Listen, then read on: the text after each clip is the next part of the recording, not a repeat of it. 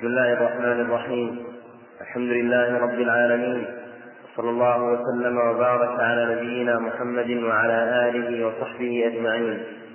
اللهم علمنا ما ينفعنا وانفعنا بما علمتنا وزدنا علما وعملا صالحا يا أرحم الراحمين. أما بعد فقد قال الحافظ ابن عبد الهادي رحمنا الله وإياه في كتاب الجهاد. وعن أبي هريرة رضي الله عنه قال بعثنا رسول الله صلى الله عليه وآله وسلم في بعث فقال لنا إن لقيتم فلانا وفلانا لرجلين من قريش سماهما فحرقوهما بالنار. قال ثم أتينا نودعه حين أردنا الخروج. فقال إني كنت أمرتكم أن تحرقوا فلانا وفلانا بالنار وإن النار لا يعذب بها إلا الله فان, فإن أخذتموهما فاقتلوهما. رواه البخاري. نعم وهذا في دلالة على الحديث ودلالة على أن لا يجوز التحريق بالنار وأن النار لا يعذبها إلا رب النار سبحانه وتعالى هو الله عز وجل ولا يجوز التحريق. وهذا هو الصواب. إنما خلاف التحريق في إسباب القصاص وجاء عن أبي بكر رضي الله عنه حرق قوما وجاء عن علي رضي الله عنه حرق أناسا من الزنادقة وجاء قصص في مثل هذا السنة صريحة في مثل هذا. وعلي رضي الله عنه لما بلغ ذلك ابن عباس قال قال لو كنت أعلم أحرقه وإنه إنه يعذب بالنار إلا رب النار. وقال ابن علي رضي الله عنه في رواية عند أهل السنن ويحى لعباس يعني أنه بلغه من هذا وكأنه أعجبه كلامه ولأنه بلغت السنة في مثل هذا. وهذا الحديث يمشي ابن عباس كما تقدم. ومن حديث عبد الله بن مسعود وحديث حمزة بن عمرو الأسلمي. سبق في سؤال قبل هذا وذكر الأخبار في هذا وذكرت أنه قد جاء من حديث أبي أسيد أو عتيق وهذا والصواب أن حمزة بن عمرو الأسلمي عند أبي داود ليس أبا أسيد. أن حمزة بن عمرو الأسلمي يقول محمد بن عمرو عن أبيه حمزة بن عمرو. وسبق أيضا جاء في الدرس السابق أيضا جاء الحسن عن سمرة وذكرت في الحديث أنه ما أمرنا رسول الله قلما خطبنا رسول الله صلى الله عليه وسلم إلا أمرنا بالصدقة ونهانا عن الوهنة خذ من رواية الحسن عن سمرة وهذا وهو وهو من رواية الحسن عن عمران بن حسين. الحسن الحديث هذا رواية الحسن عن عمران بن حسين. قال قلما خطبنا رسول الله صلى الله عليه وسلم إلا أمرنا بالصدقة ونهانا عن المثلة فالمقصود أن هذا الخبر من يدل على أنه لا يجوز التحريق بالنار. وارد عدة أخبار والرسول عليه السلام أمرهم بذلك ثم تبين له ذلك ثم نهاهم عن هذا.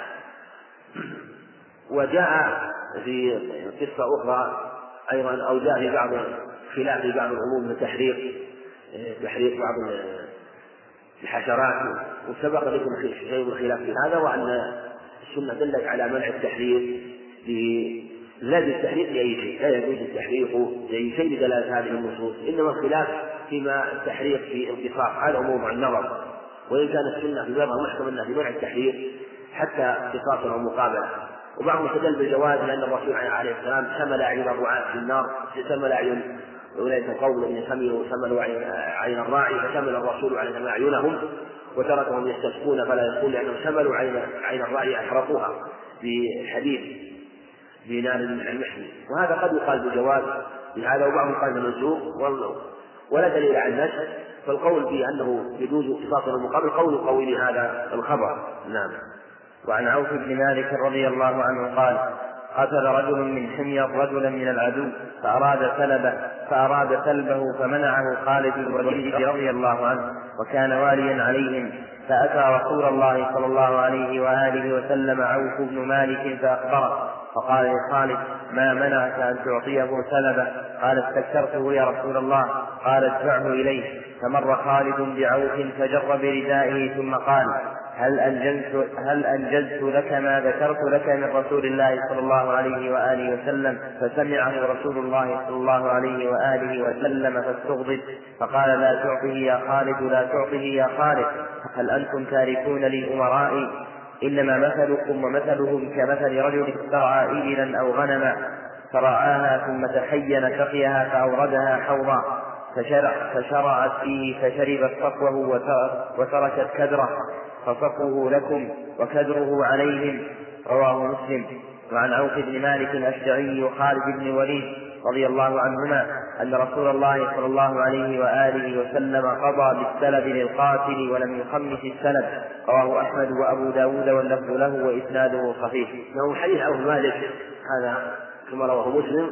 فيه أنه رضي الله عنه ذكر ما وقع له مع خالد رضي الله عنه وأنه في القصة أن ذلك الرجل في هذه المعركة كان رجل من اليمن مددي من مدد اليمن جاء وقاتل معهم فرأى رجلا من الروم هذا في غزوة مؤتة في غزوة مؤتة.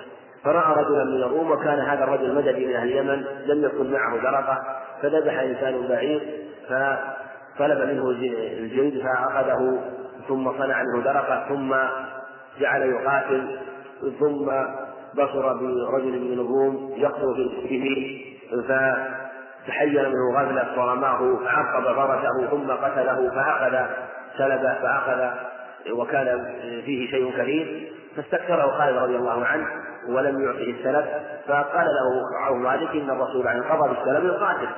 وأخبر النبي عليه السلام بذلك فأمره عليه السلام أن يعطيه السلف. قال ما منعك يا خالد؟ قال استكثرت يا رسول الله ما أعطيه السلف. فقال عوف رضي الله عنه الم قلت لك ما وعدت له. يعني أراد أن يذكره وأنه وقع ما وقع ووقع كما كان فقال عليه الصلاة والسلام استنكر هذا وقال أنتم تاركوا لي امرائي هل أنتم تاركوا لي امرائي هل أنتم تاركوا لي امرائي ثم قال إن مثل كمثل رجل كان له ابن فجعل فشرع على يعني في الماء فجعل تشرب فشرب صفوه وترك كدره.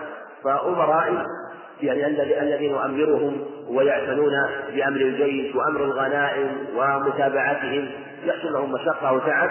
ويكون الأمر خالصا لكم وتعطون الغنائم فتأخذون الصف ويبقى لكم ويبقى الكذا ثم أراد عليه الإمام من باب العقاب أن يخالف ما أراد عوف رضي الله عنه فقال له لا ترد عليه السلام فأقره على مثال في هذا دلالة على أنه أن لوالي الجيش أن يجتهد في السلف وإن كان السلم القاتل لكن لا بأس إذا اجتهد ورأى من المصلحة أن لا يعطيه السلف أو أن يأخذ منه بعض السلف ولهذا قرر عليه الصلاة والسلام ذلك خالدا على مثل هذا الفعل خاصة إذا كان فيه فيه شيء من المعاتبة ببعض من خالف عليه أو أراد أن يختلف على أمير الجيش وكبير فلا بأس بمثل ذلك. وفي حديث الحديث الثاني أي عمر رضي الله عنه أنه أنه لم يخمس السلف. وهذا هو المنصنع قال الإسناد الصحيح إسماعيل بن عياش عن صفوان بن عمرو. إسماعيل بن عياش عن سي حمصي وروايته عن الشاميين جيدة ورواية الحجاجيين ضعيفة. وقد روى الإمام رحمه الله من رواية أبي الحجاج عبد القدوس من رواية أبي المغيرة عبد القدوس بن الحجاج الخولاني ومن شيوخ الإمام الثقة تابع اسماعيل بن عياش عن صفوان بن عمرو. فيكون صحيح بهذا الطريق عند أحمد وهو أقوى طريق أحمد أقوى من هذا الطريق. وفي كلا الطريقين هذا صحيح وهذا صحيح. وبأنه لم يخمس السلف عليه الصلاة والسلام. دلالة على أن السلف لا يخمس اختلف العلماء في هذا هل يجب تخميس السلف يعني يؤخذ خمس كما تؤخذ خمس الغنيمة؟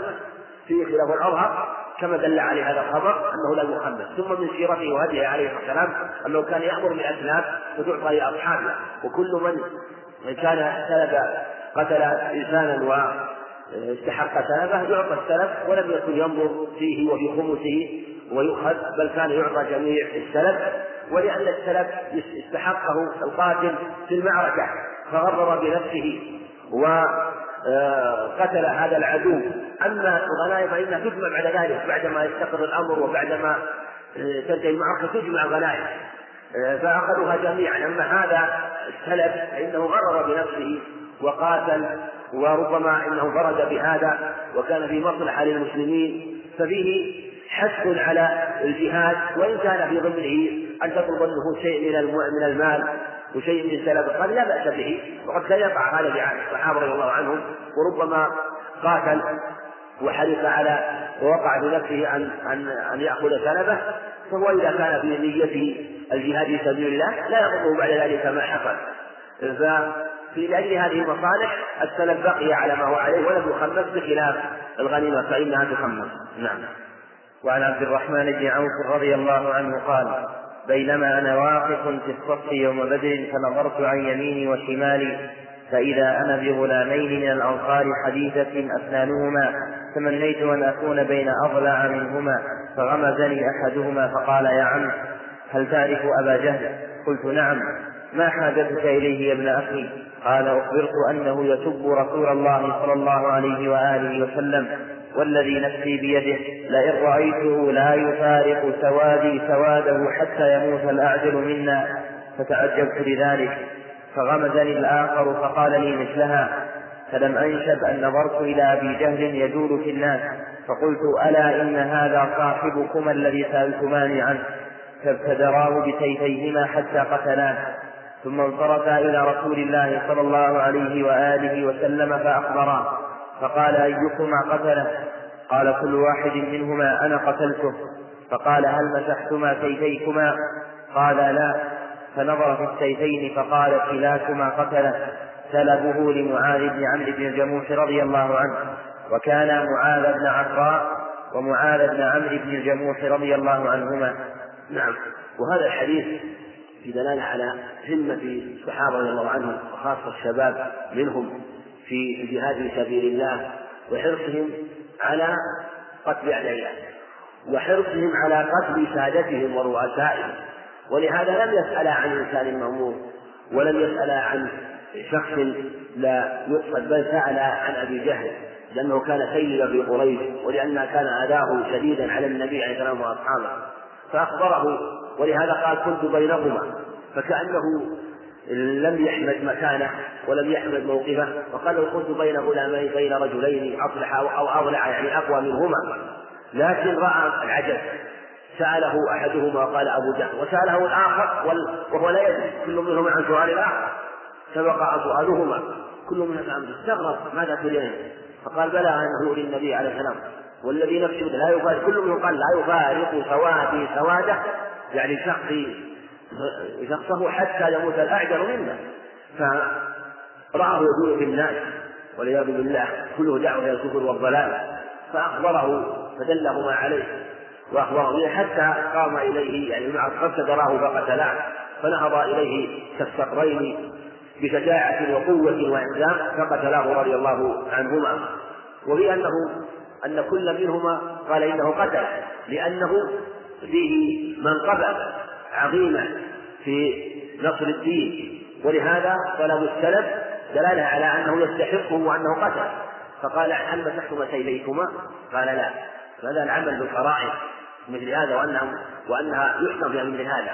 ولهذا أخذ السيفين ثم نظرهما فقال كلاكما قتل. صلوات الله وسلامه عليه. يعني حتى يطيب أنفسهما. فرأى سيف معاذ بن عم الجروح قد غار في لحمه ودمه أكثر من السيف الآخر وتبين أنه هو الذي أثخنه وهو الذي أثبت. إما أن يكون قتله أو أثبته.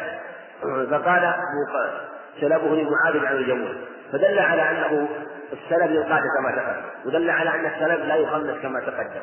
ودل على أنه إذا قتل إذا قتله إثنان فينظر في من قتله أو ابتدعه أو أثبته فإنه يكون السلب له. ولهذا قال سلبه لمعاذ بن عمرو بن ودل على أن السلب لا يستحق لمن جاء إلى كافر قد أثبته شخص آخر قد وجده مقطوع الرجلين أو مقطوع الرجل فيتحرك فقتله فإنه ليس له السلب سلبه لمن أثبته لأنه هو الذي تمكن منه. وكذلك أيضا لا بد يدل على أن من ضرب كافرا فجرحه فلم يثبت ثم ضربه آخر فقتله إن السلب يكون للثاني يعني يكون لمن أثبته وقتله سواء كان الأول أو الثاني. وكذلك يدل على أن من كان مثبتا قبل ذلك أنه لا يستحق لا, لا يستحق سلبه بل إذا لم يعلم من أثبته فيكون السلب غنيمة من ضمن الغنيمة ويقتسمه جميع الجيش. نعم. وعن أنس رضي الله عنه قال قال رسول الله صلى الله عليه وآله وسلم من ينظر ما صنع أبو جهل فانطلق ابن مسعود رضي الله عنه فوجده قد ضربه ابن عفراء حتى برد فأخذ بلحيته وقال أنت أبو جهل؟ قال وهل فوق رجل قتله قومه أو قتلتموه؟ متفق عليهما واللفظ للبخاري. نعم وهذا جمع جاء عن الله بن مسعود وفيه أنه رضي الله عنه جاء وقد وهو يصارع الموت صاصة بعدما ضربه ابن عفراء. وجاء أنه على أخذه وأخذ سيفه وصعد على صدره فقال لقد ارتقيت مرتقا صعبا يا يا رويع الغنم كبرا وفخرا. ثم قال لو غير لو غير أكحال قتلني لأنه يقول قتله الأنصار والأنصار أهل جرع. لكن الحمد لله قد أمكن الله منه وقتله الله.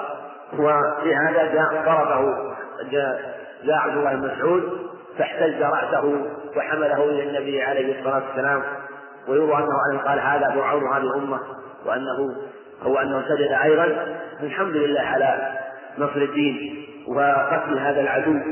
ففي دلالة كما تقدم أنه ما قتل أحد وأنه ما اشترك في قتله لكن بينت الرواية الثانية أن الذي تمكن منه وأن الذي أثبته هو معاذ بن عمرو بن جهنان بن لكن هذه الرواية بينت أنه اشترك في قتله كما تقدم في الرواية الأخرى. نعم.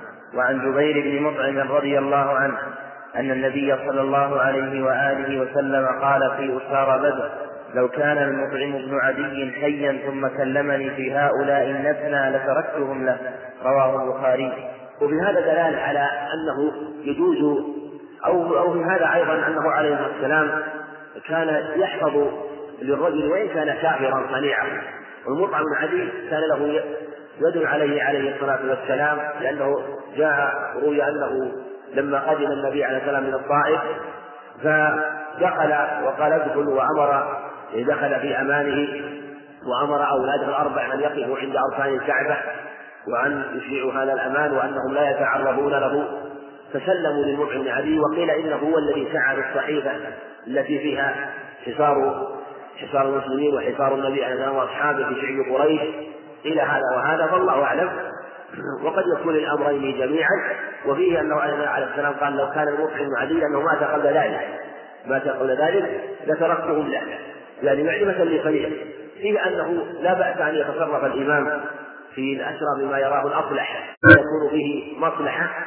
لا بأس بذلك. وإن كان الغانمون مستحقين. لكنه يراعى من هذا المصالح وما يكون في مصلحة الجيش ويتصرف فيه بحسب ما يرى ثم بعد ذلك يقسم ما بقي على قسمة الله. نعم. وعن ابن عمر رضي الله عنهما قال بعث النبي صلى الله عليه وآله وسلم سرية وأنا فيهم قبل نجد فغنموا إبلا كثيرة فكانت سهمانهم اثني عشر بعيرا أو أحد عشر بعيرا ونفروا بعيرا بعيرا. متفق عليه. وفي هذا كما تقدم أن الغنائم مشروعة وأنها لا بأس بها ولهذا كانت غنائمهم اثني عشر غنموا اثني عشر بعيرا بعيرا. كل واحد اثني عشر ونفروا بعيرا بعيرا. وفيه كما سبق دل على أن لا بأس من التنفيذ زيادة على نصيبه من الغنيمة لأنهم غنموا كل واحد له اثنا عشر بعيرا و وزيدوا على ذلك بعيرا بعيرا. واختلفوا الذي أعطاهم النبي عليه السلام أو أمير الجيش. وجاء بعض الروايات أن أمير الجيش وانه الله عليه الصلاة والسلام دلالة على لا بأس أن يزيد أمير الجيش الغانمين بما يرى.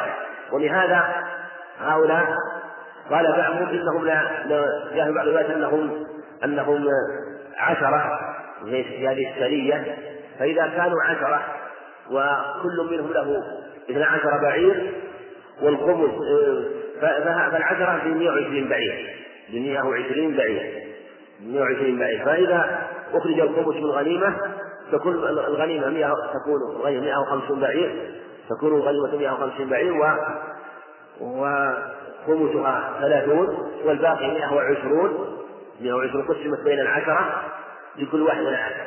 وإذا كانوا مئة يكون 1500 بعير لكل واحد 120 ب 1200 وبقي 300 نعم.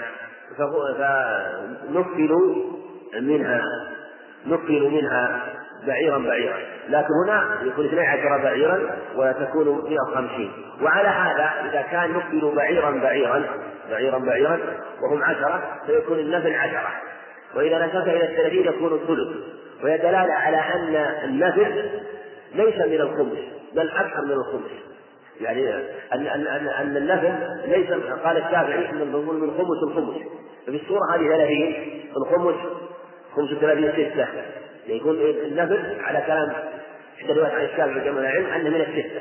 لكن هنا نفل بعيرا عشرة بعيرا عشرة من ثلاثين دلالة على رد قول من قال إن النفل من خمس الخمس لأنه هذا ثلث الخمس هو عشرة من ثلاثة والصواب أن النبل من أصل الغنيمة. يختلف هل هو من أصل الغنيمة أو من الخمس أو من خمس الخمس الأظهر أنه عليه السلام ما كان يراعي مثل هذا بل كان ينفذ قبل القسمة ويعطي من يكون له غناء في الجيش ولم يراعى أن يكون من الخمس أو من الخمس الخمس و... وأن يجوز أن يكون من أصل الغنيمة. ثم بعد ذلك تقسم الغنيمة أو ثم بعد ذلك ثم تخمس الغنيمة ثم أربعة أحماس تقسم بين الغانمين. وما بقي من الخمس؟ فإنه يصرف بحسب المصالح الشرعية. ولهذا لم يأتي في حديث أنه عليه السلام كان أن كان يخرج الخمس ثم يجعل من الخمس النفل وأربعة أحماس يجعلها الغانمين والخمس يخرج منه النفل الزيادة على العطاء لم يأتي في خبر ما يدل على هذا بل كان ينفل عليه السلام من أصل الغنيمة كما هو ظاهر الأخبار المنقولة في عدة وقائع عنه عليه الصلاة والسلام. نعم. وعن سعيد المقبوري عن يزيد بن هرمز قال كتب نجدة بن عامر الحروري إلى ابن عباس رضي الله عنهما يسأله عن العبد والمرأة يحفظان المغنم هل يقسم لهما؟ وعن قتل الولدان وعن اليتيم متى ينقطع عنه اليتم وعن ذوي القربى من هم فقال ليزيد اكتب إليه فلولا أن يقع في أحموقة ما كتبت إليه. اكتب إنك كتبت تسألني عن المرأة والعبد يحفران المغنم هل يقسم لهما بشيء؟ وإنه ليس لهما شيء إلا أن يحظي إلا أن يحذيا وكتبت تسألني عن قتل الولدان. وإن رسول الله صلى الله عليه وآله وسلم لم يقتلهم وأنت فلا تقتلهم إلا أن تعلم منهم. ما علم صاحب موسى من الغلام الذي قتله وكتبت تسألني عن اليتيم متى ينقطع عنه اسم اليتم وإنه لا ينقطع عنه اسم اليتم حتى يبلغ ويؤنس منه رشد وكتبت تسألني عن ذوي القربى من هم وإنا زعمنا أنا هم فأبى ذلك علينا قومنا رواه مسلم. نعم وهذا خبر فيه فوائد منها لما كتب له نجد إلى ابن عباس رضي الله عنه وقال يجد اكتب له لولا أن يقف شروطه ما كتبت له يعني يقول إن باب التأديب ما وقع في ضلالات لأنه كان من رؤساء الخوارج. لكن راعى رضي الله عنه مصلحة. وخشي أن يقع في شر. إذ لو لم يكتب له لأن ابن عباس كان إماما في زمانه فخشي أن يقع في شر وعقوبه فكتب له. لعل يكون فيه خير ومصلحة.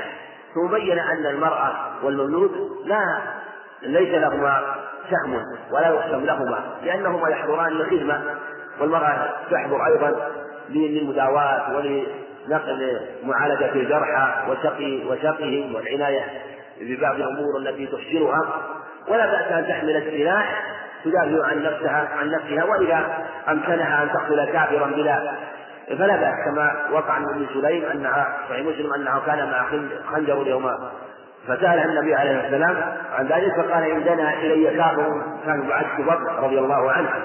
فلا بأس أن تدافع عن نفسه ويحصل به مصلحة للمسلمين. لكن ليس لها سهم إنما تعطى من شيء من المتاع ما تيسر كذلك المملوك. ولهذا السنن أن أن مولى أبي اللحم أنه أو أنه قال أمر لي موالي بشيء من خرف المتاع أو أمر إلى رسول الله صلى الله عليه وسلم بشيء من خرف المتاع يعني بعض المتاع الردي وأنه كان حضر معهم في الخدمة وفيه أن اليتم لا ينقطع إلا إذا بلغ. ولو بلغ ولم يؤنس منه الرشد فإنه آه، لا يعطى المال حتى يؤنس منه يتصرف تصرف العقلاء. وفيه أيضا النهي عن قتل الولدان يعني الصغار ولا يجوز قتلهم كما تقدم. إلا أن يقاتلوا. إذا كان يقاتل ويحصل القتال فيقتل بجمع مثل ما تقدم في الشيخ الكبير. والمرأة كذلك إذا قاتل شيء وكذلك الشيخ الذي له رأي أو يقاتل فإنه يقتل. والمرأة كذلك ولهذا قال عليه السلام في السنن ما كانت هذه لتقاتل لما رأى امرأة مقتولة. دل على أنها إذا قاتلت قتلت. في رواية أن رجلا أثر امرأة وأركبها آه، أراد أن تقتله فقتلها فأخبر تعالى النبي عنها وعن قتلها فقال خشيت أن تقتلني فلم ينكر عليه عليه الصلاة والسلام. قال إلا أن تعلم منه ما علم الخبر من الغلام.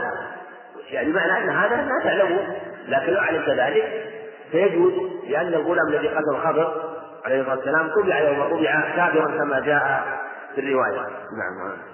وعن أنس بن مالك رضي الله عنه عن النبي صلى الله عليه وآله وسلم قال لغدوة في سبيل الله أو روحة خير من الدنيا وما فيها. نعم. حديث أنس رضي الله رضي الله عنه الحديث هذا متفق عليه وفيه أن الغدوة والغدو خير من الدنيا وما فيها والروحة والغدو في سبيل الله. الرواء الغدوة من أول النهار والرواح من آخر النهار. وجاء عن حديث سهل بن سعد الساعدي. وفيه خير مما تطلع عليه الشمس وتغرب. وفي من حديث ابي ايوب وعند مسلم من حديث ابي ايوب خير مما طلعت عليه الشمس أو غربت. دليل على على فضل الغدو في سبيل الله. وكذلك الرواح في سبيل الله. لما يترتب عليه من الدين. ويدخل في أيضا الغدو في سبيل الله والرواح في سبيل الله. لمن يغدو في الطاعات ومن يغدو في في سبيل الدعوة إلى الله وطلب العلم. فإنه تشمل الأخبار التي جاءت في مثل هذا. نعم. لكن قال في سبيل الله سبيل إلى أطلق فالمراد به الجهاد والقتال في سبيل الله. نعم. وعن ابن عمر رضي الله عنهما قال قال رسول الله صلى الله عليه وآله وسلم إذا جمع الله الأولين والآخرين يوم القيامة يرفع لكل غادر لواء فقيل هذه غدرة فلان بن فلان. متفق عليه. نعم. وهذا المعنى ثبت أيضا من حديث مسعود وأنس عند البخاري ومن حديث ابن سعيد عند مسلم وفيه أنه ترفع يرفع له لواء عند نفسه يوم القيامة. يقال هذه غدرة فلان بن فلان. ولا غدرة أعظم من غدر أمير عامة لأنه لا حاجة له إلى الغدر ويمكن أن يصل إلى ما يصل بدون غدر لتمكنه من الأمر الذي هو فيه فلهذا دل على تحريم الغدر وأن الغدر يحرم بحسب منصب الإنسان ومركزه وكلما كان أكبر كلما كان أعظم. بشدة المسؤولية وعظمها. وفيه أنه لما غدر في الدنيا وقع منه ما وقع وقعت الفضيحة. بأقبح الأشياء وأن تنصب وأن ينصب له لواء يوم القيامة في هذا الموضع عند دبره عياذا بالله حتى يفضح بين الخلائق بين الأولين والآخرين. قال هذه غدرة فلان ابن فلان وساق المصنف هنا دلالة على تحريم الغدر في الحرب وأنه لا يجوز. والغدر ولو كانوا كفارا ولو كانوا أعداء للدين لا يجوز الغدر. إنما المشروع الخداع الحرب خدعة أما الغدر فلا يجوز. ولهذا لا يجوز نقض العهود والمواثيق إلا إذا وقع منهم الغدر والنقض. فهي لا بأس. فإذا نقضوا أو أحس منهم شيئا من ذلك وتدل عن قرائن كما قال وإما تخافن من قوم فانزل إليهم على سواء لكن إذا وقعت العهود والوثيق وجب الوفاء بها. ولهذا كان أبي داود عمرو بن عبس أن معاوية رضي الله عنه كان بينه وبين قوم المشركين عهد فسار إليهم خرج من بلاده قبل أن ينتهي العهد وأراد أن يصل إليهم عند العهد. فأنكر عليه عمرو بن عبس رضي الله عنه وأخبر أنه من كان بينه وبين قوم عقدة فلا يحلن حتى ينتهي أمدها فرجع رضي الله عنه لأنه لما عاهدهم كان في ضمن العهد أنه لا يفعل شيئا حتى ولا يخرج من بلاده حتى ينتهي العهد. ولأن في ضمنه أنه لا يصل إليه فلو سار إليه قبل ذلك. وإن كان وصوله إليهم في وقت انتهاء المعاملة العقد بينهم فإن هذا خارج من العقد. والذي دخل في العقد أنه لا يخرج ولا يسعى بها حتى ينتهي أمدها. وإذا صارحوا بالعداوة في هذه الحالة يجوز أن يباغتهم ولا يشترط أن يخبرهم.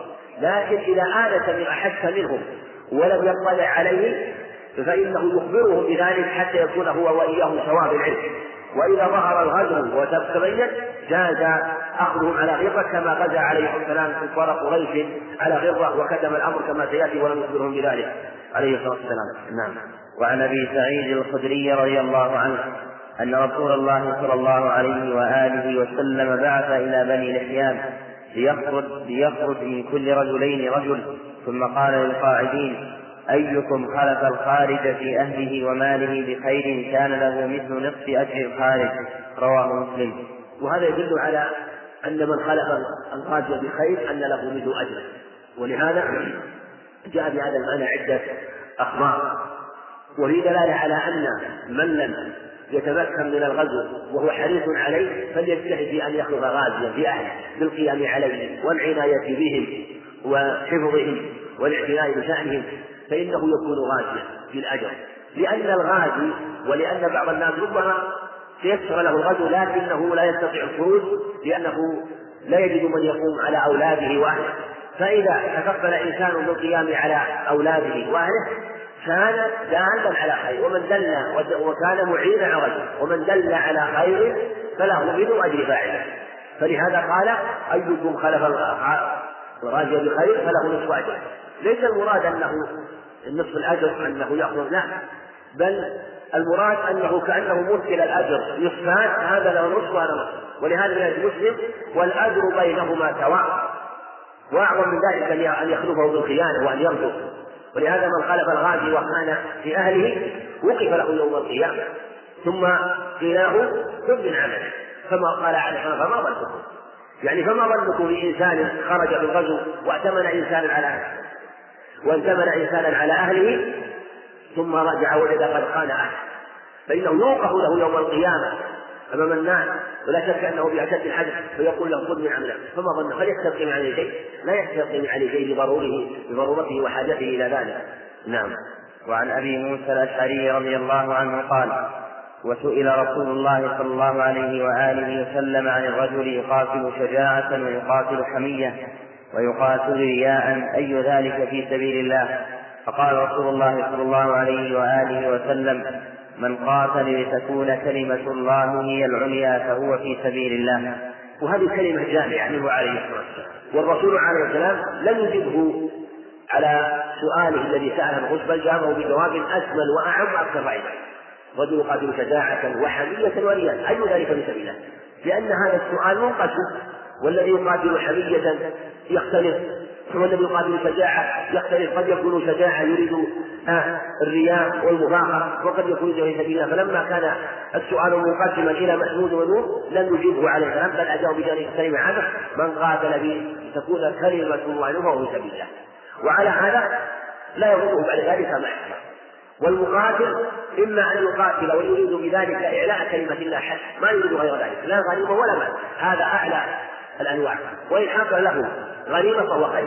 وإن لم يرد ولو لم يحصل له غنيمة فأجره أعظم. ولهذا قال عليه الصلاة والسلام في مسلم عبد الله بن عمرو ما من غازية تغزو فيغنمون ويسلمون إلا تعجلوا ثلثي أجرهم. وإن لم يغنموا تم لهم أجرهم. فدل على أنه إذا لم يغنموا تم لهم أجرهم لكنه إذا قاتل ولم ولم يرد شيئا من المال. فحصل فإنه هذا من أعلى الأنواع فإن حصل شيء بعد ذلك فلا بأس. والدرجة الثانية أن يقاتل في سبيل الله يريد إعلاء كلمة الله ويريد ضمنا حصول شيء منه فلا بأس بدلالة الأخبار على هذا. عنه عليه السلام وأنه حرم على ذلك. والحالة والمرتبة الثالثة أن يقاتل لهما جميعا. لكنه يريد إعلاء كلمة الله ويريد بعد شيئا من المال بحاجته فلا بأس على الصحيح.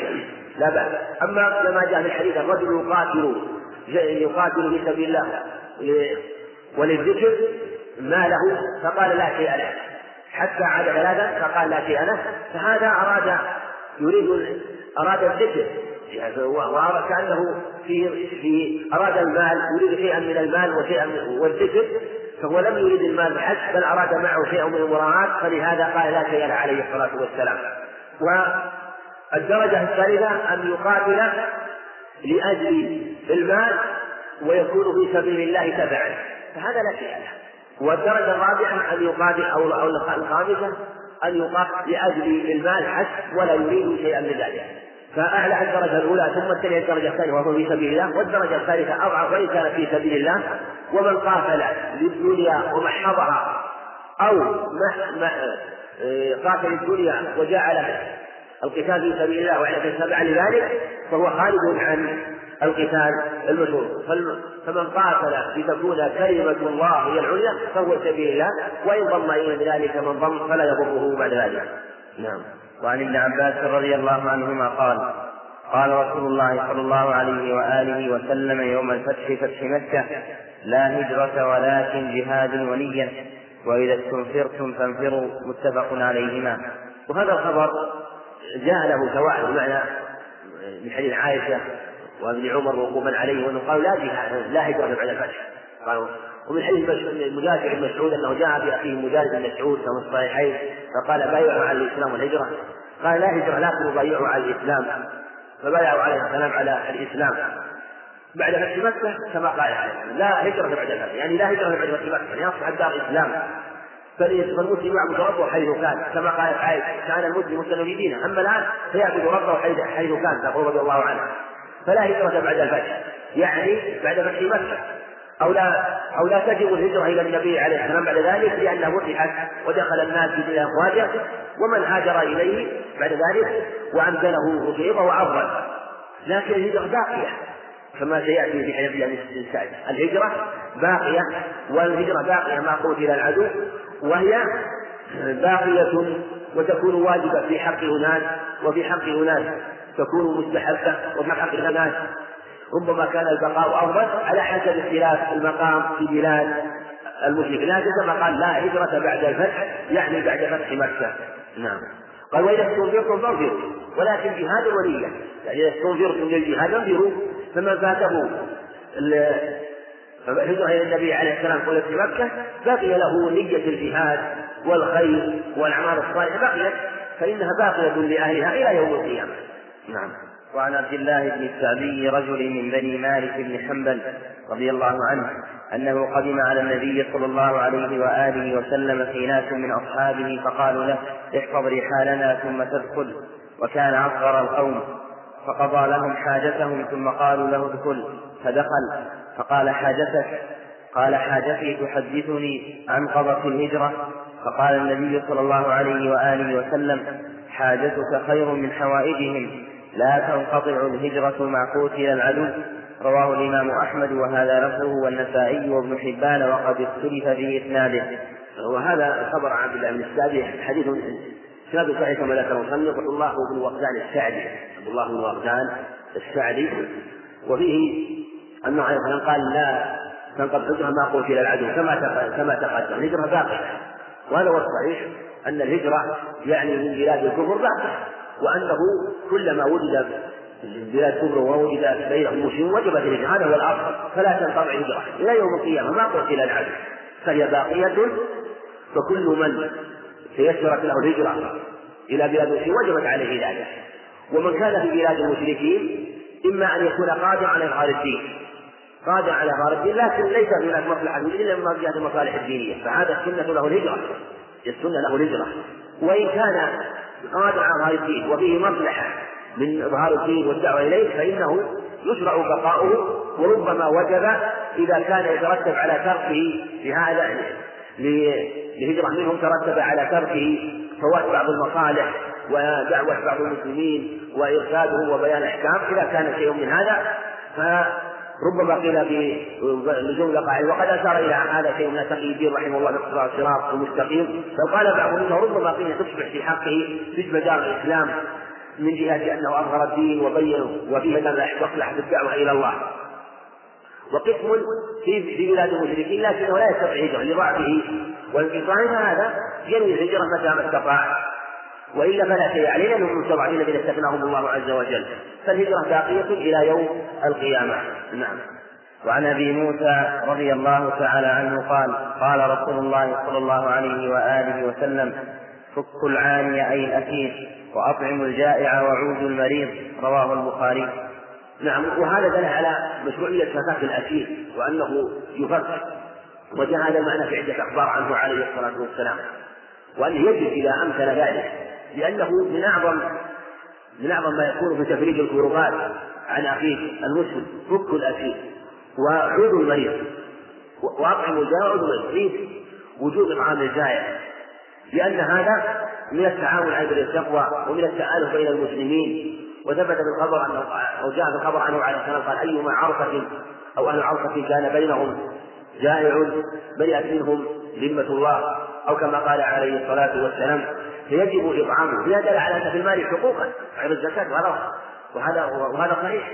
إنما الحقوق المستقرة هي الزكاة الثابتة لمن وجبت عليه. وهنالك حقوق عارفة طعام الجائع إكرام الضيف وذكر بعضهم أيضا وجوب العارية عند الحاجة إليها ولا ضرر في إعارتها من طعام من من إناء أو ملابس أو كتاب أو ما أشبه ذلك.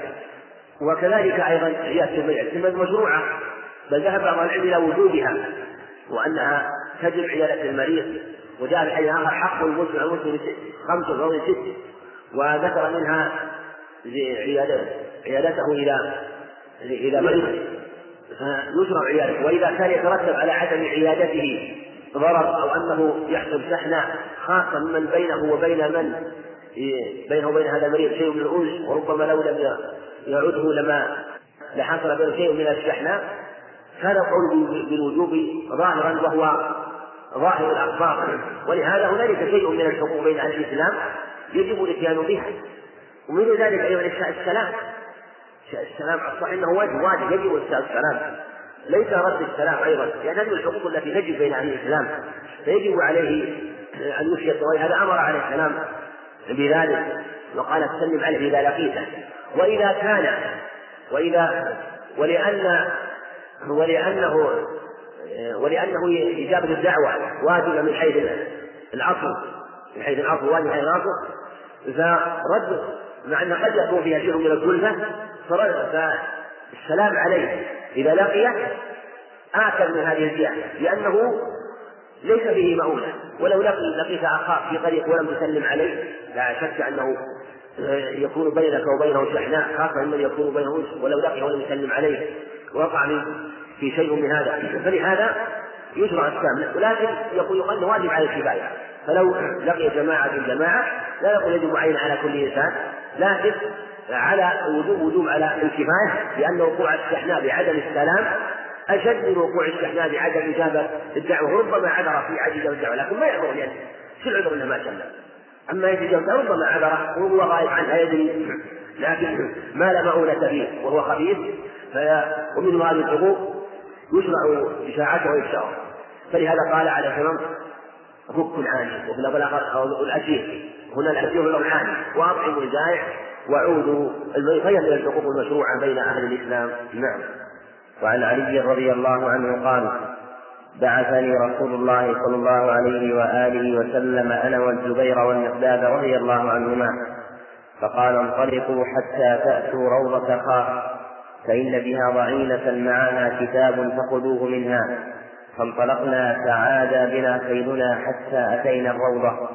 فإذا نحن بالضعينة قلنا لها أخرج الكتاب. قالت ما معي كتاب فقلنا لتخرجن الكتاب أو لنلقين الثياب. قال فأخرجته من عقاقها. فأتينا به رسول الله صلى الله عليه وآله وسلم فإذا فيه من حاطب بن أبي بلتعة إلى أناس بمكة من المشركين يخبرهم ببعض أمر رسول الله صلى الله عليه وآله وسلم. فقال رسول الله صلى الله عليه وآله وسلم يا حاطب ما هذا؟ قال يا رسول الله لا تعجل علي إني كنت امرأ ملصقا في قريش. يقول كنت حليفا ولم أكن من أنفسها. وكان من معك من المهاجرين من لهم قرابات يحمون أهاليهم وأموالهم. فأحببت إذ فاتني ذلك من النسب فيهم أن أتخذ عندهم يدا يحمون قرابتي. ولم أفعله ارتدادا عن ديني ولا رضا بالكفر بعد الإسلام. فقال رسول الله صلى الله عليه وآله وسلم أما إنه قد صدقكم فقال عمر رضي الله عنه يا رسول الله دعني أضرب عنق هذا المنافق. فقال إنه قد شهد بدرا. وما يدريك لعل الله اطلع على من شهد بدرا. قال اعملوا ما شئتم فقد غفرت لكم فأنزل الله. يا أيها الذين آمنوا لا تتخذوا عدوي وعدوكم أولياء تلقون إليهم بالمودة إلى قوله فقد ضل سواء السبيل متفق عليه واللفظ للبخاري. الحمد لله رب العالمين والصلاة والسلام على نبينا محمد وعلى آله وأصحابه وأتباعه بإحسان إلى يوم الدين. أما بعد فهذا الخبر عن علي رضي الله عنه في قصة حافظ بن أبي بلتعة. فقصة مشهورة وحاصلها أنه لما أراد عليه الصلاة والسلام أن يغزو قريشا لما وقع منهم ما وقع من نقض العهد فعند ذلك أراد أن يأتيهم وكتم الأمر وعم الأمر عن الناس حتى لا يعلم به وحتى لا يصلهم الخبر. فقال وكان لحاطب رضي الله عنه أهل هناك؟ ثم حصل له شيء من الضعف رضي الله عنه وتأول وكتب كتابا إلى قريش مع امرأة كما في هذه القصة وأرسل إليهم وروي أنه قال جاءكم رسول الله صلى الله عليه وسلم بجيش بجيش كالسيف أو جيش كالليل يسير كالسيف والله لو جاءكم وحده لأتم الله له أمره ونصره فخذوا بأنفسكم ثم أرسله رضي الله عنه وجاء الوحي وأخبر النبي عليه الصلاة والسلام بذلك. فالرسول عليه الصلاة والسلام أراد أن يعمي الأمر لأنهم لما حصل منهم نقض للعهد انتهى ما بينه وبينهم وبهذا دلالة كما تقدم أنه إذا نقض المشركون العهد بينه وبين المسلمين وحصل منهم اعتداء مخالف لما وقع في الاتفاق فإنه في هذه الحالة لا يحاج أن ينبذ إليه وليس هنالك حاجة أن يخبروا بل يكونون ناقضين ولا بأس أن يداهموا ولا بأس أن يغزوا ليلا أو نهارا على ذرة لأنهم في هذه الحالة ناقضون ناكثون محاربون. فلهذا أراد عليه السلام ذلك لكن وقع من حاطب هذه الزلة رضي الله عنه فأمر عليه السلام عليا والزبير علي رضي الله عنه والزبير العوام والمقداد الأسود ثم ذهبوا ووقع أنهم أخذوا منها الكتاب. ولما أصرت قالوا إن لم تفعلي ألقينا الثياب عنك. ففي دل على جواز مثل هذا عند الضرورة. فلما رأت الجد أخرجت من كتاب عقيقتها لشعرها لفته في شعرها أو لفته ثاني كما في حجتها يعني في معقد الإزار. ثم جاءوا به إلى النبي عليه الصلاة والسلام فدعا حافظا. لما ذكر له العذر رضي الله عنه وقال والله يا رسول الله فعلت ارتدادا عن ديني ولكن كان لي أهل ولم أكن من قريش. يعني لم أكن من أنفسها ليس من قريش إنما كنت ملصقا فيهم يعني حليف لهم وكان أصحابك لهم قرابات يحمون بها أهليهم. وأردت بذلك إذا لم يكن عندي يعني من يحميهم أردت أن يكون لي عندهم يد حتى يحموا أهلي ولا يحصل لهم شيء. فقال عمر دعني أضرب عنقه فقال على صدق حافظ. بين أنه صدق وأنه على إيمان لكن وقع ووقع وهذا قد يقع. واستدل هذا على عظم فضل أهل بدر. وأنه قال وما يدريك لعل الله اطلع على عباده فقال اعملوا ما شئتم فقد غفرت لكم. الرواية الثانية عند أحمد وأبي داود إن الله بالجزم عند أبي هريرة إن الله اطلع على بدر فقال اعملوا ما شئتم فقد غفرت لكم بلفظ فلكم الجنة. وفيه أنه مثل هذا العمل العظيم تهيأ لأن يكفر مثل هذه السيئة التي وقعت منه والصحابة رضي الله عنهم الذين شهدوا بدرا لا يزالوا على خير وإن وقع منهم ما وقع من بعض الزلات لكن يهيئون إلى التوبة ولا يكون ولا يكون إلى أحسن حال وهكذا وقع لهم وهكذا كان لهم رضي الله عنهم. وفي دلالة على على جواز قتل جاسوس المسلم الذي يتجسس على المسلمين وهذا هو أحد القولين وهو الصواب. ولهذا لما قال عمر دعني أضرب عنقه لم يذكر له عليه قال إنه مسلم ما قال إنه مسلم. دل على أن الإسلام لا يحمي من تجسس على المسلم بل قال عليه السلام ذكر له أمرا خاصا لم يذكر أمرا عاما. ولو كان الإسلام مانعا لذكر. قال إن الله اطلع على أهل بدر فقال اعملوا ما فقد غفرت لكم. فدل على أنه وصف خاص ووصف الإسلام لا يحميه من ذلك فإذا رأى إماما يقتله أو الوالي أن يقتله بذلك فله ذلك لدلالة هذا الخبر. إلا من تهيأ أما من تهيأ له الخطر عن الإسلام ووقع منه ما وقع فالحكم جاري عليه. أما حافظ رضي الله عنه فقد أخبر عليه الصلاة والسلام بذلك وأنه من أهل البدر وأن هذه الخصلة تكون لعلها تكون سببا في غفران ذنبه وما وقع منه وغيرهم لا يعلم هل هل يقع لهم مثل هذا أو لم يقع. نعم. وعن ابن عمر رضي الله عنهما قال قسم رسول الله صلى الله عليه وآله وسلم يوم خيبر للفرس سهمين وللراجل سهما متفق عليه وهذا نصف البخاري. وفي لفظ أن رسول الله صلى الله عليه وآله وسلم أسهم لرجل ولفرسه ثلاثة أسهم سهما له وسهمين لفرسه. رواه أحمد وأبو داود وهذا لفظه. نعم. الحديث صحيحين. اللفظ الأول لفظان عند كما ذكره المصنف رحمه الله عند أحمد بن داود وإسناده صحيح. وفيه أنه عليه الصلاة والسلام جعل للفارس ثلاث أسهم سهم له وسهمان لفرسه. وللراجل سهما. هذا هو قول جماهير أهل العلم أن الفارس يسهم له ثلاثة أسهم وللراجل سهم.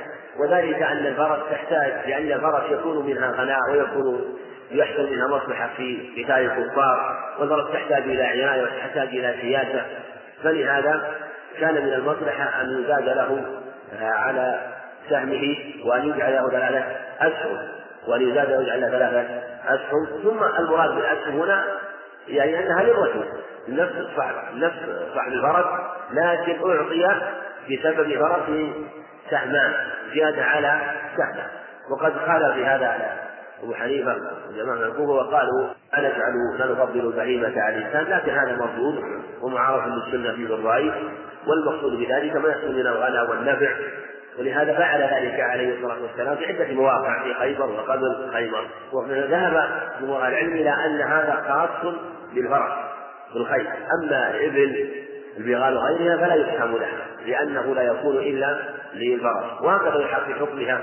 ما يكون في هذا العصر لو كان مثلا يقاتل على على دبابة أو على أي آلة أخرى مما يكون له أو بطائر أو غيرها فهذا خاص. فالسهم يكون خاص للفرس أما غيرها فيكون من كان له غناء أو قتال وحصل غنى فيعطى سهمه من الغنيمة ثم بعد ذلك إذا كان منه نفع للمسلمين في جهاده وفي حسن تصرفه وفي قتل الأعداء يعطى من النبل ويزاد بحسب غنائه وقوته.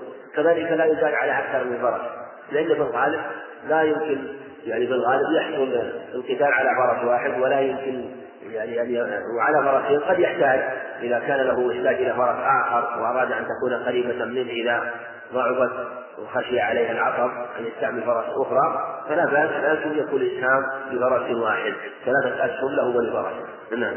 وعن أبي الجويرية الجرمي رحمه الله قال أصبت بأرض الروم جرة حمراء فيها دنانير في إمرة معاوية رضي الله عنه وعلينا رجل من أصحاب النبي صلى الله عليه وآله وسلم من بني سليم يقال له معن بن يزيد رضي الله عنه فأتيته بها فقسمها بين المسلمين وأعطاني منها مثل ما أعطى رجلا منهم ثم قال لولا أني سمعت رسول الله صلى الله عليه وآله وسلم يقول لا نحل إلا بعد الخمس لأعطيتك ثم أخذ يعرض علي نصيبه فأبيت. رواه أحمد وأبو داود بإسناد صحيح. وهذا الخبر كما ذكر المصنف رحمه الله أن إسناده صحيح. وفيه أنه قصة معنى بن يزيد هذا معنى بن يزيد وقعت له قصة أيضا كما روى البخاري في صحيحه عن معنى بن يزيد الذي وهو وهو وأبوه وجده كلهم أدركوا وأسلموا كلهم صحابيون رضي الله عنهم. وفيه أنه أن قال إن أبي وضع ذراعي في المسجد عند رجل.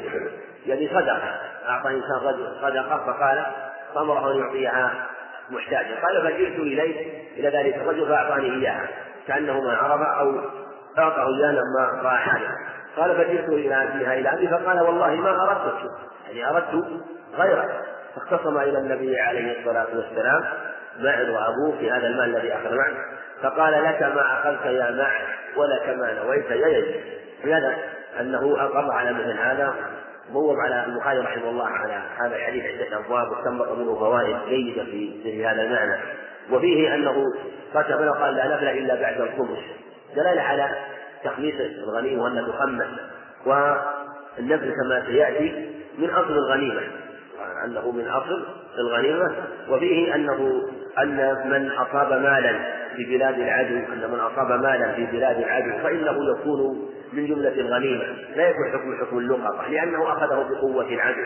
فإذا وجد مالا وهم سائرون إلى بلاد العدو فإنه لا شك أنه لو كان وحده ما أمكنه لأنه دخل وتمكن من هذا المال بقوة الجيش بقوة من معه فيدخل في ضمن الغنيمة فلهذا قال له معه رضي الله عنه يعني أخذه أخذ منها هذا وقسمها بين المسلمين وأعطاه مثل ما أعطاني قال أعطاني مثل ما أعطى رجل منهم. ثم قال لولا أن الرسول صلى الله عليه وسلم يقول لا نبني بعد الخمس فأعطيته قال فجعل يعرف علي من نصيبه وهذا كما سيأتي أيضا الصحيح لا بأس أن ينفر من اصل غنيمه لكن تخمس اولا ثم بعد ذلك ثم بعد ذلك إذا عرف الخمس لا بأس أن يعطيه نصيبه من الغنيمة ثم إذا أراد أن يزيده إذا أراد أن يزيده فلا بأس شيئا على حقه الذي استحقه بسبب الغنيمة لأن الإنسان ربما يستحق نصيبه بحضور المعركة كما قال عمر رضي الله عنه الغنيمة لمن شهد الوقعة كل من شهد الوقعة حق فيها. ثم له ثم لبعض خصوص الجيش حق أو له نصيب في النفس لأن النفس زيادة مثل نوافل الصلاة له نصيب. فيستحق فيعطى من النفس لأجل مثلا غنائه لأجل قوته لأجل حسن رأيه فلا بأس أن يزاد كما سيأتي. نعم. وعن ابن عمر رضي الله عنهما أن رسول الله صلى الله عليه وآله وسلم كان ينفذ بعض من يبعث من السرايا لأنفسهم خاصة سوى قسم عامة الجيش. متفق عليه زاد مسلم والخمس في ذلك واجب كله. نعم. وفيه من الفوائد أنه لو دخل جيش المسلمين إلى بلاد الأعداء ثم أخرج قائد الجيش سرية تقاتل. فإن الذي تغنمه هذه السرية غنيمة غنيمة من الغنائم. ولا ولا تختص به هذه السرية. ولهذا جعل ذكر أنه ينفذ بعض الجيش أو بعض يعني بعض الجيش لا ينفذ الجميع إنما ينفذ بعض الجيش ممن يكون في نفع وممن يكون في السرية التي تذهب كما سيأتي أيضا في الحين بعده كي تذهب فإذا ما السرية ثم غنمت شيئا من المال فإن فإن هذا المال الذي غنمته غنيمة من الغنائم. ولقائد الجيش أن ينفذه وسيأتي أنه ينفذ الثلث بعد الربع أنه يبعد الخمس أنه ربما نقل الثلث وربما نقل الربع يعني ربما أعطاهم ثلث ما جاء أتوا به وربما أعطاهم ربع ما أتوا به على حالين على حالين كما سيأتي. والخمس واجب في هذا يعني أنه إن كانت الغنيمة التي غنمت غنمها الجيش في كاملة فيها الخمس أو كانت الغنيمة في بعض ما غنمه بعض السرايا التي ذهبت هنا هنا فالخمس واجب في الجميع لأنها من الغنائم. لكن لكن التنفيذ لا بأس بأن يخص بعض المقاتلين بشيء وزيادة على ما على ما أخذه آه، بعض أفراد الجيش لما بحسب ما يراه الإمام. نعم. وعن حبيب بن مسلمة رضي الله عنه قال شهدت النبي صلى الله عليه وآله وسلم نفل الربع في البدءة والثلث في الرجعة رواه أحمد وأبو داود وهذا لفظه وابن ماجه وابن حبان وتكلم فيه ابن القطان. نعم.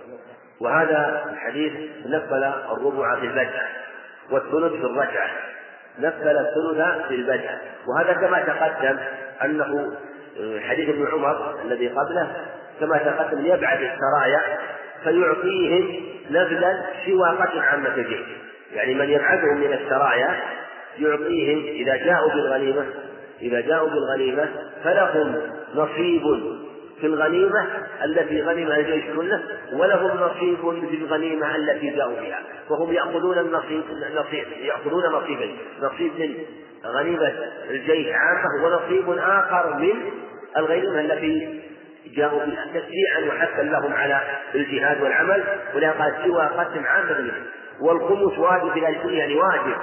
في ما غنمته ما غنمه الجيش كله وكذلك أيضا واجب في الغنيمة التي جاءت بها هذه السرية حديث حديث مسلمة ذكر هنا قال تكلم في بعض الغرب طريق زياد بن جارية اللخمي لكنه لا بأس به هو شامل ثقة.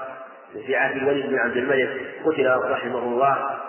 يقال إنه قتل في عهد الوليد بن عبد الملك لأنه أنكر تأخير الصلاة العصر ودخل المسجد يوما وجد الصلاة الجمعة أخرت وحضرت صلاة العصر فأنكر ذلك على الوليد فأخذ فقتل رحمه الله بأمره بالمعروف ونهي ونهي عن المنكر. ولكن الحديث هذا نفسه له متابع رحمه الله له متابع له له متابع من رواية عبادة بن رضي الله عنه عند أحمد الترمذي شاهد آخر. وبهذا الحديث يكون به الإسناد الأول جيد وبالطريق الآخر أيضا مقوي. وفيه دلالة على كما تقدم أنه نفل في البدءة الربع وفي الرجعة الثلث الثلث. معنى هذا أن الجيش إذا دخل بلاد الأعداء إذا دخل بلاد الأعداء فالجيش في أول دخول فيه نشاط وقوة ولا زالوا يدخلون ولا زالوا يقوي بعضهم بعضا فإذا أخرج قائد الجيش سرية وأمرها أول ما دخل أو أمرها مثلا أن تغزو مكان أو أن تفتح حصر من الحصون مثلا. ثم غنموا في حال الدخول مثل ما تقدم يعطيهم الربع كما في نفل في البدعة نعم الربع في في البدعة. يعني يعطيهم ربع ما غنموا فلو غنموا مثلا من الأموال والغنائم والطعام ما يقدر مثلا مثلا ما يقدر مثلا ب مليون ريال فيعطيهم الربع 250 250 بحسب العملة مثلا 250 ألف إذا غنموا. يعطيهم الربع. هذا قسم لهم خاص فيما غنموا لأنهم هم الذين غنموا هذا الشيء فيعطيهم الربع مما غنموا والباقي يكون غنيمة يضم إلى غنيمة سائر الجيش. ثم إذا رجع الجيش بعد قتاله ورجوعه ورجوعه إلى بلاد المسلمين فلا شك أن الجيش الآن استلم حاله لأنهم راجعون إلى أهلهم ولا شك أنهم في هذه الحال أضعف في حال رجوعهم وقد انتهوا من قتال أعدائهم ولهم رغبة في الرجوع إلى أهلهم فالنفوس تضعف وتكل من طول المقام من طول السفر ومقارعة الأعداء. ففي هذه الحالة إذا أخرج سرية إذا أخرج سرية وذهبت وغنمت كان من المناسب ماذا؟ أن يزاد لهم في نصيبهم. فلو خرجت سرية في حال الرجوع والجيش راجع فإنما غنموا يكون لهم الثلث ثلاثين في المئة. وذاك لهم الربع خمسة وعشرين في المئة.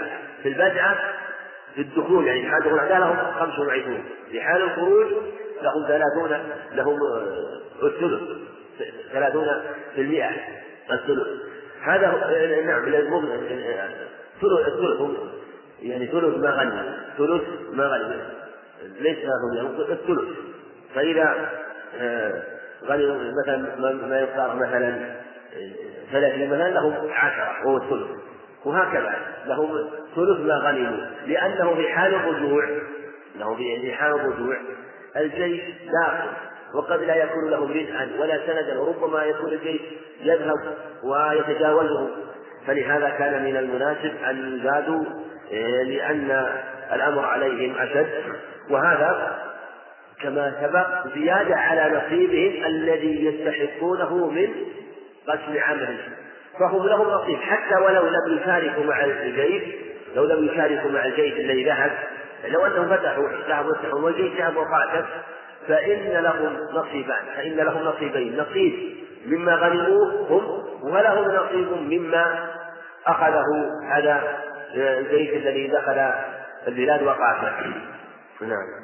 وعن ابن عمر رضي الله عنهما قال كنا نصيب في مغازينا العسل والعنب فنأكله ولا نقطعه نعم وهذا فيه فوائد يدل على أن الجيش في حديث حديث ابن عمر هذا أنهم كانوا إذا غنموا فيصيبون العسل ويصيبون بعض الأطعمة فيأكلونه ولا يرفعونه، معنى لا يرفعونه؟ يعني كأنهم إما لا يرفعونه قيل إنه لا يدخرون يعني. يأخذون قدر حاجتهم ما يدخرون وقيل لا نرفع لا نرفع إلى قائد قائد الجيش. كل من مثلا إذا دخلوا بلاد العدل واحتاجوا إلى الأكل فلا ما الغضب لا نرفعه ولا نرفع إلى المسؤول والقائد لأن هذه حاجة. ولو كل ما أراد احتاج رفع حصل مشقة وهذا الأمر لا بأس. و وفي وفي حديث ابن عمر هنا. هذه رواية في الصحيحين. وفي رواية عند أبي داود أنه لم يؤخذ من الخبز. دلالة على أن الذي يؤكل ما بيأكل. فلا حرج على أن يأكل لحاجته ولا ولا والمأكول هذا ليس فيه خبز. يعني أنه كله آه، لحاجة الجيش إذا احتاجوا لطعام احتاجوا لشراب لا بأس أن يطعموا. ويدل على ما في الصحيحين من حديث عبد الله بن أنه قال دلي بجراب من شحم فأخذته فالتفت فاذا النبي عليه السلام. بلفظ التحييد بلفظ فتبسم عليه الصلاة والسلام بدلالة على ولم ينكر عليه عليه السلام. لأنه أخذ جراب من شحم في حاجته دل على أن الأكل مما يغنم لا بأس به. ومن ذلك إذا احتاج للركوب. إذا كان من بلاد العدو واحتاج للركوب فلا بأس أن يركب لكن بشرط أن لا يحسن وإذا احتاج للباس لا بأس أن يلبس ثياب لكن بشرط أن لا يسلم ثوب كما في الحديث حديث أبي رافع أنه عليه الصلاة والسلام قال ما معنى أنه لا يحل لمسلم أن يأخذ ثوبا حتى إذا أتلفه أو جاء الوضع عدوانا ويأخذ دابة حتى إذا أعجبها جاء وتركها فليأخذ ويركب بقدر حاجته. وجاء أيضا في حديث الله بن أبي أوفى أنهم كانوا يأكلون يأتي قال كنا إذا غنم غنيمة يأتي الرجل فيأخذ حاجته وينصرف يأخذ بقدر حاجته وينصرف. فالمقصود أنه لا يستعمل الشيء الذي يكون فيه ضرر يكون فيه ضرر أو إفساد لبعض الغنيمة. أما استعمالها حال حرب فلا بأس. لو غني مثلا لو غني مثلا شيء من الخير أثناء الحرب وقتل بعض الأعداء واستولى على فرسه فلا بأس أن يقاتل بها. ولو ترتب على ذلك الضرر على الفرس لأنه ضرورة لأن هذا استعملها لعموم مصلحة المسلمين. ولا حاجة أنه يرفع أو يستأذن ويقول لا لا بأس أن يستخدم وكذلك ما من حكمها من آلات القتال الحديثة. إذا غلبت واحتاج إلى أن يستعملها أثناء القتال فلا بأس لأن استخدامه إياها لأجل القتال. هو لم يشرع الجهاد إلا لقتل أعداء الله فإذا كان هذا طريق إلى إتقانهم وإلى ضربهم كان طريقا متعينا. وما كان طريقا متعينا فإنه لا حرج فيه كما في هذه الحال. نعم. وعن نافع أن عبدا لابن عمر رضي الله عنهما أبق فلحق بالروم فظهر عليه خالد بن الوليد رضي الله عنه فرده على عبد الله وإن فرسا لابن عمر عار فلحق بأرض الروم فظهر عليه فردوه عليه فردوه على عبد الله رواهما البخاري. وهذا الحديث كله في روايته في ذكر الفرس وذكر الذي الذي ذكر العبد الذي يعني أبق هرب وعار الفرس أيضا هرب يعني واختلف هل هي في عهد النبي عليه السلام أو أن أحدهما في عهده عليه السلام والأخرى بعد ذلك. وبالجملة هم ردوا عليه فرسا وردوا عليه العبد الأبر ففي هذا دلالة على أن المسلمين إذا استولوا على ما عند العدو وكان في جملة الغنائم أموال مملوكة لبعض المسلمين. كان في جملة الغنائم مثل كان له مملوك أو كان له فرس أو كان له شيء أخر من سيارة أو آه، من متاع أو ملابس أو أجهزة أو شيء أخذت أخذها العبد بالقوة منه. ثم بعد ذلك قاتلهم المسلمون فغنموا هذه غنموا غنائم كثيرة من ضمنها هذه الأموال المملوكة. فإذا عرف أنها لأحد المسلمين وثبت الأمر أن له ففيه فإنه يجب أن يرد إليه ولا يكون من جملة الغنيمة. لكن اختلف العلماء في هذا هل يرد إليه مطلقا أو أنه إذا لم يعلم إلا بعد القتل فلا يرجع فيه أو أنه يرجع في قيمة على خلاف. الأظهر والله أعلم أن له رجوع مطلق مطلقا ولو كان بعد القتل. مثل ما لو غصبه مسلم لو غصب آه، من رجل مالا ثم باعه ثم علم أن ماله المغصوب عند فلان فإن للمغصوب منه أن يرجع إليه أن يرجع إلى المشتري ولو قال المشتري أنا اشتريت هذا المال من فلان. قال أنت أنت هذا مالي مغصوب. نقول إنه لا يحل للمشتري أن يمنعه بل يجب عليه أن يعطيه إياه ولو كان قد اشترى. ثم المشتري يرجع على من؟ على الغاصب فيأخذ منه المال. فكذلك أيضا إذا أخذ المال من أو هرب منه مال أو أخذ إلى بلاد الأعداء ثم عثر عليه دل الخبر على أن له الرجوع. هذا الأظهر هو مذهب الشافعي رحمه الله وأن له الرجوع مطلقا. بخلاف ما لو أسلم الكافر الذي الحربي الذي أخذ مالا من المسلمين وغلبه ثم أسلم وبيده مثلا مال أو بيده أي شيء مما ثم وجاء به فهو إن كان المال الذي غصبه قد ذهب وفات وسلف أو قد أنفق فلا يرجع إليه باتفاق عليه. وإن كان المال الذي لم الذي أخذه هذا الحرب ثم أسلم ثم رجع وهو بيده وعلم صاحبه اختلف العلم إذا كان لم يسلف ولم يفت هل يرجع ولا يرجع؟ فبعض إلى أنه ليس له رجوع ليس له رجوع فيه لأن هذا مال وقع في يد كافر قبل إسلامه ثم أسلم ومن أسلم على شيء فهو له والإسلام يجب ما قبله. وقال قل للذين كفروا إن ينتهوا يغفر لهم ما قد سلف. فكل ما ذهب وأخذ فإنه لا عد عليه فيه والمسلم عوضه فيما هو أعظم. فلهذا لا قال إنه لا يرجع مطلقا سواء كان باقيا أم آه، فائتا أما ست فوات ما في خلاف إنه خلاف في سورة البقرة. نعم. وعن عمر بن الخطاب رضي الله عنه أنه سمع رسول الله صلى الله عليه وآله وسلم يقول لأخرجن اليهود والنصارى من جزيرة العرب حتى لا أدع إلا مسلما. نعم وهذا الخبر عند مسلم وفيه وجوب إخراج اليهود والنصارى من جزيرة العرب. وجاء له شواهد أيضا في الصحيحين من حديث ابن عباس أنه عليه الصلاة والسلام أمرهم بثلاث وقال أخرجوا المشركين من جزيرة العرب وأجيزوا الوفد بنحو ما كما كنت أجيزهم. و وأيضا ذكر خطبة ثالثة ذكر إجازة الوفد وذكر إخراج المشركين قال وذكر خصلة ثالثة. وأيضا جاء أدلة أخرى من حديث عائشة وغيره قال لا يجتمع في جزيرة أو لا يبقى في جزيرة في جزيرة العرب دينان لأنها جزيرة هي منبع الإسلام ومنبع الدين. فلهذا جاءت الأدلة في وجوب إخراج اليهود والنصارى وكذلك من باب أولى المشركين لأن المشركين أقبحوا كفرهم أقبح فكذلك الوثنيون وما أشباههم إذا كان لا يجوز بقاء اليهود والنصارى فكذلك أيضا سائر الكفرة. وعلى هذا لا يجوز لمسلم أن يدخل كافرا لجزيرة العرب إلا لحال ضرورة.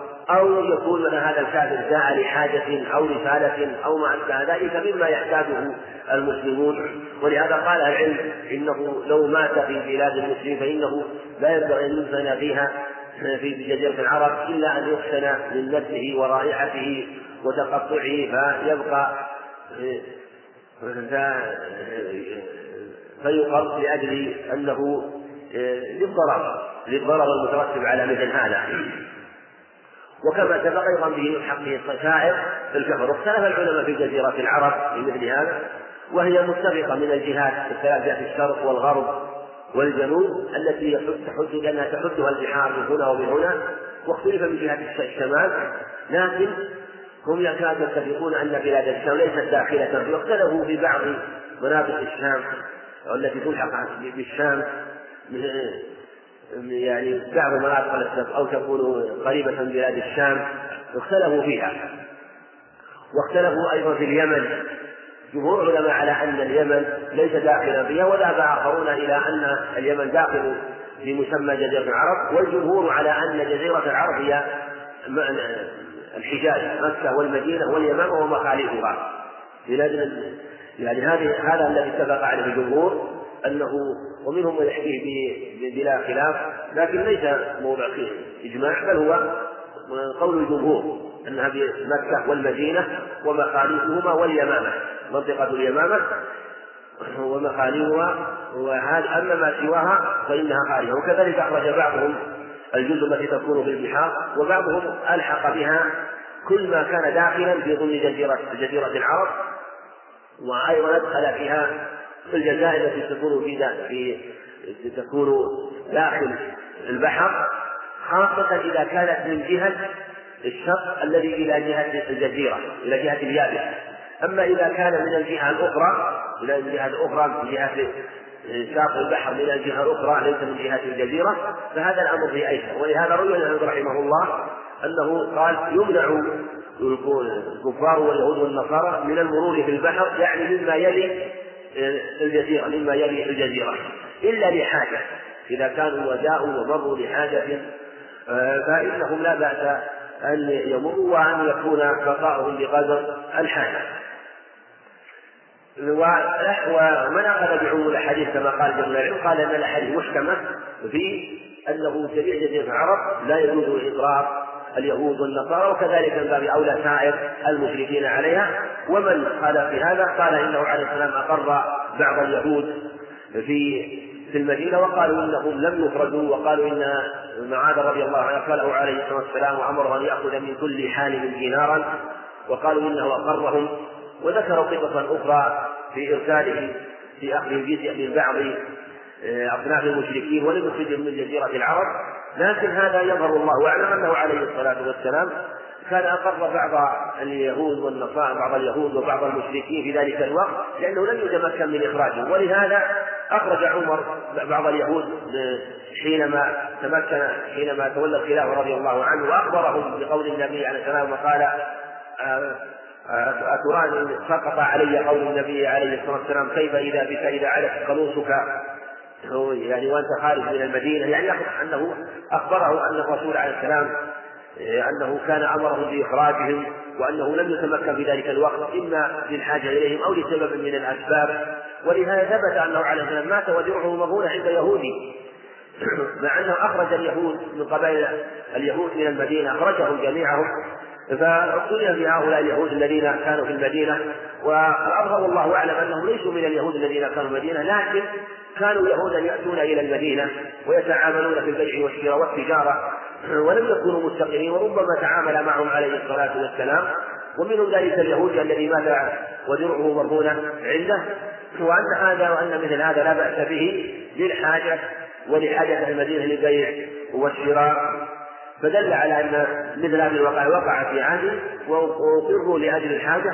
فالأمر متعلق بالحاجة وإذا انتفت الحاجة. فإنه يجب إخراجهم. نعم. أحسن الله إليكم. جاءت أسئلة كثيرة تسأل عن العمليات التي تسمى الاستشهادية. وهل هي من باب الانضماس في العدو؟